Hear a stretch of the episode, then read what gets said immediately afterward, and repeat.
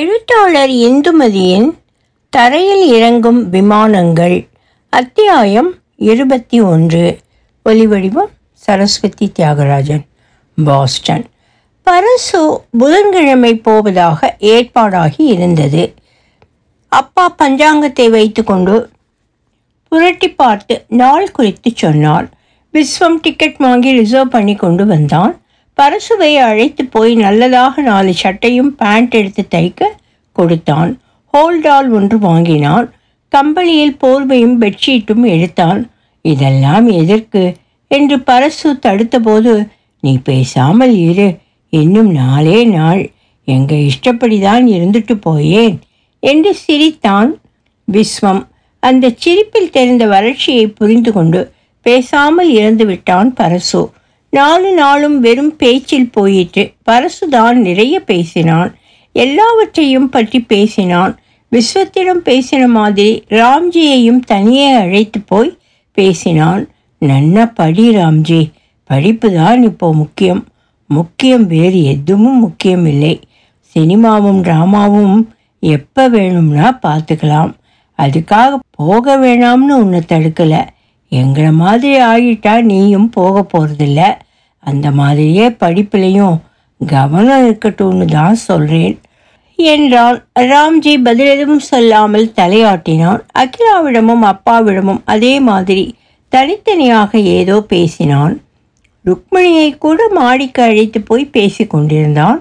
வாயை திறந்து எதையும் சொல்ல தெரியாத அந்த பரசுவா இவன் என்று ஆச்சரியமாய் இருந்தது. 4ஆம் நாள் காலையில் எல்லாம் அடங்கி போய்விட்டது. மறுபடியும் பழைய பரசுவாக மாறிப்போனான். முகம் விழுந்து போயிற்று. மனம் வேதனையில் விழுந்து தத்தளிப்பதை காட்டியது.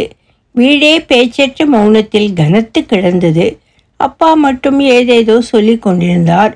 அங்கெல்லாம் ரொம்ப குளிராயிருக்குமோ என்னமோ, அதனால் மறக்காமல் ஸ்வெட்டர் எடுத்துட்டு போ, ஊர் பழகிற வரைக்கும் ஜாக்கிரதையாக இரு, ராத்திரி நேரம் கழித்து வராதே, பாஷை கூட தெரியாது, அதனால் ரொம்ப ஜாக்கிரதையாக இரு, வேலைக்கு சாப்பிடு, உடம்புக்கு எடுத்துன்றாதே.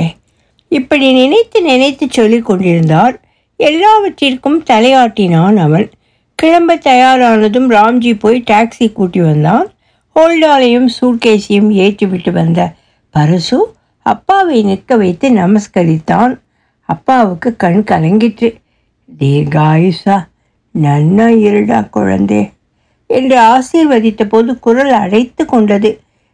பரசுவும் உதட்டை கடித்து கொண்டான். எல்லோரும் ஸ்டேஷனுக்கு போயிருந்தார்கள். பிளாட்ஃபாரம் டிக்கெட் வாங்கி கொண்டு உள்ளே நுழைந்த போது வண்டி பிளாட்ஃபாரத்திற்குள் நின்றிருந்தது. கூட்டம் நெரிசல் பட்டது.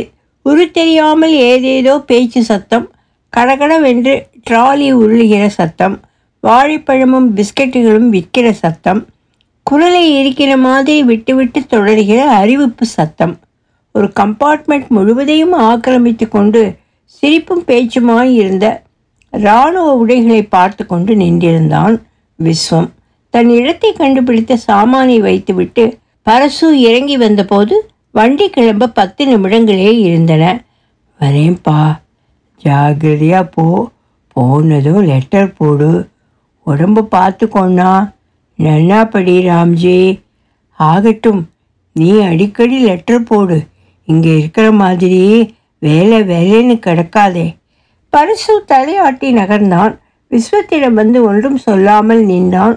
கண் கலங்கிட்டு வரட்டுமா என்று தலை மட்டும் ஆடியது. விஸ்வமும் எதுவும் பேசவில்லை. அவன் கையை மட்டும் பிடித்து ஒரு தரம் அழுத்தினான். அதில் எல்லாம் பேசிவிட்ட மாதிரி இருந்தது. நேரமாயிடுத்து போ, ருக்மணிக்கிட்ட சொல்லிக்கோ. கடைசியில் ருக்மணியிடம் போனபோது 1 நிமிஷ நேரம்தான் இருந்தது. சட்டென்று அவள் கையை பற்றி கொண்டு 1 வினாடி நேரம் அப்படியே நின்றான். பெண் சமாளித்து கொண்டு வரட்டுமா என்று கேட்டான்.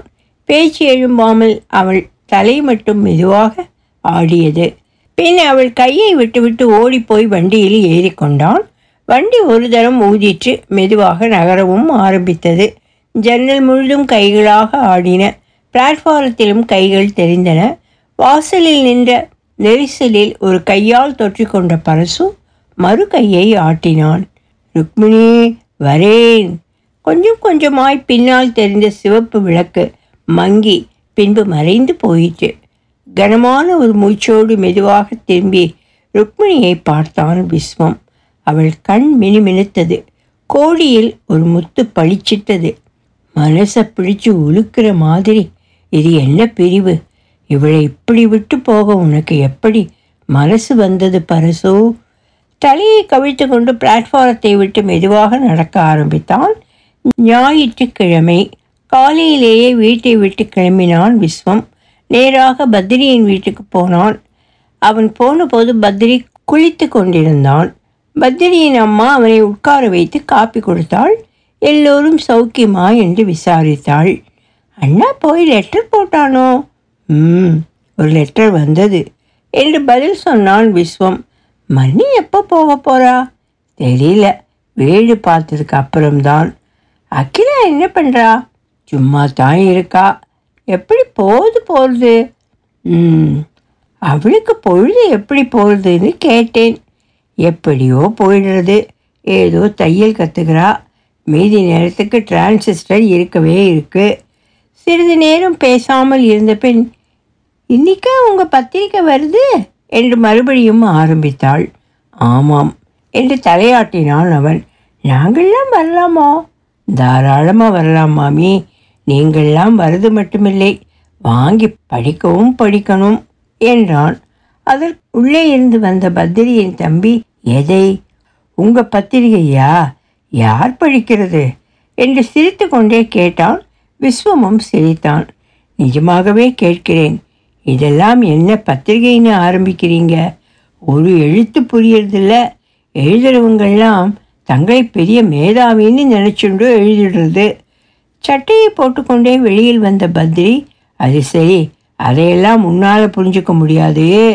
புரிஞ்சுக்கணும்னா கொஞ்சம் புத்திசாலித்தனம் வேணும் என்றான். ஆமாம், உன் மனசில் நீ பெரிய புத்திசாலின்னு நினைப்போ என்று முறைத்தான் அவன். அது காதில் விழாத மாதிரி பத்ரி விஸ்வத்தின் பக்கம் திரும்பினான். போகலாமா என்று கேட்டான். விஸ்வம் எழுந்து கொண்டான். பத்ரியின் அம்மாவை பார்த்து, சாயங்காலம் கட்டாயம் வாங்கோ என்றான். வேஸ்ட் ஆஃப் டைம் என்று பத்ரியின் தம்பி முணுமுணுத்தான். அதற்கும் சிரிப்பை பதிலாக தந்துவிட்டு விஸ்வம் செருப்பை போட்டு கொண்டான். வெளியில் வந்ததும் பத்ரி தன் தம்பியை சரியான மடையன் என்று திட்டினான். விஸ்வம் பேசாமல் நடந்தான். இரண்டு பேரும் நேராக ராமகிருஷ்ணனின் வீட்டுக்கு போனார்கள். பத்திரிகை வெளியீட்டிற்கான வேலைகளை கவனிக்கத் தொடங்கினார்கள். தாங்கள் மிகவும் மதிக்கிற எழுத்தாளர் ஒருவரை பேச கூப்பிட்டிருந்தார்கள். உலகச் சிறுகதைகள் என்ற தலைப்பில் அவரும் பேச ஒப்புக்கொண்டிருந்தார். முதல் பிரதியை அவருக்கே அளிப்பது என்று முடிவு செய்து கொண்டார்கள். மாம்பலத்தில் இருந்த அவருடைய வீட்டுக்கு போய் மாலை இலக்கிய கூட்டத்தை ஞாபகப்படுத்தினார்கள். பின்பக்கத்தில் இருந்த இந்தியா காஃபி ஹவுஸில் உட்கார்ந்து சிறிது நேரம் பேசினார்கள். தங்கள் கருத்துக்களை சின்ன தலைப்புறையாக பேசி வெளியிட முடிவு செய்தார்கள். அந்த பொறுப்பு விஸ்வத்திடம் விடப்பட்டது. அவன் சுருக்கமாய் ஒரு பேப்பரில் எழுதி படித்து விடுவதாக சொன்னான். பின்பு மாலை 5 மணிக்கு இலக்கிய கூட்டத்தில் சந்திப்பதாக கூறி விடை பெற்றார்கள். விஸ்வம் வீட்டுக்கு திரும்பிய போது மணி 2 இருந்தது. படி ஏறினதும் தாழ்வாரத்தில் நிறுத்தியிருந்த சைக்கிள் கண்ணில் பட்டது. உடனே பரசுவின் ஞாபகம் வந்தது. இந்த மாதிரி அவன் உபயோகித்த பொருட்களை பார்க்கும்போது சட்டென்று அவன் ஞாபகம் வரும். சங்கிலி தொடராக அவனோடு மாடியில் பேசினது, கடைக்கு போனது, ரயில்வே ஸ்டேஷனில் நின்றிருந்தது என்று ஒவ்வொன்றாக மனசை நிறைக்கும். இன்றோடு அவன் ஊருக்கு போய் 5 நாள் ஆகிவிட்டது என்று நினைத்ததும் ஆச்சரியமாய் இருந்தது. 5 நாள் தானா ஆயிற்று என்று கேட்டுக்கொண்டான். முதல் 2 நாட்கள் வீட்டின் வெறுமை அதிகமாக தெரிந்தது. பரசு இல்லை என்பது ஒவ்வொரு நிமிடமும் மனசை நெருடுகிற விஷயமாக இருந்தது. இப்போது அப்படி இல்லை. கொஞ்சம் பழகி போய்விட்டது. எந்த விஷயமும் பழகினால் எவ்வளவு சுலபமாகி விடுகிறது என்று நினைத்து கொண்டான். உள்ளே போன போது அப்பா கூடத்து பெஞ்சில் தூங்கி கொண்டிருந்தார். அகிலா டிரான்சிஸ்டரை சின்னதாக்கி காதலியில் வைத்து ஏதோ கேட்டு கொண்டிருந்தாள். இவனை பார்த்ததும், எங்கே போயிட்ட? சாப்பிட்டுட்டு போகக்கூடாதா? எங்களுக்கும் வேலை ஆகுமோல்லியோ? மணி கூட இன்னும் சாப்பிடலை என்றாள். இதோ வந்துட்டேன் என்று முற்றத்தில் இறங்கி கைகால் அலம்பிக் கொண்டான். அவன் முகத்தில் தண்ணீர் வாரி தெளித்து கொண்டான். சமையலறையில் நுழைந்தபோது தட்டு போட்டு வைத்திருந்தது. ருக்மணி பரிமாற தயாராய் நின்று கொண்டிருந்தாள். நீங்களும் உட்காருங்கோ, எல்லாத்தையும் எடுத்து வச்சுண்டு ரெண்டு பேரும் ஒன்றாவே சாப்பிட்டுடலாம் என்றான். இல்லை, உங்களுக்கு போட்டுட்டு அப்புறமே சாப்பிட்றேன். வேணாம், ஏற்கனவே நேரம் எடுத்து உட்காருங்க சொல்கிறேன் என்று வற்புறுத்தினதும் ருக்மணி தன் தட்டையும் எடுத்து அவனுக்கு எதிரில் போட்டுக்கொண்டாள். சாப்பிட்டு கொண்டே அன்று மாலை பத்திரிகை வெளியாகிற விஷயத்தை சொன்னான் விஸ்வம்.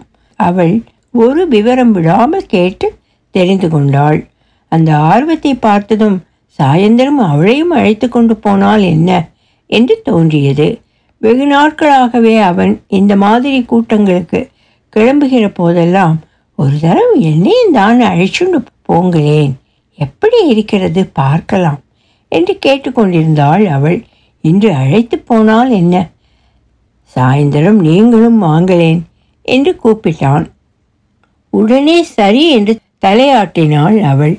சட்டென்று ஏதோ ஞாபகம் வந்தவளாக அப்பா என்ன சொல்வாரோ என்றாள். அப்பா கிட்ட நான் கேட்குறேன் என்று சாப்பிட்டு முடித்து தட்டை எடுத்துக்கொண்டு எழுந்தான்.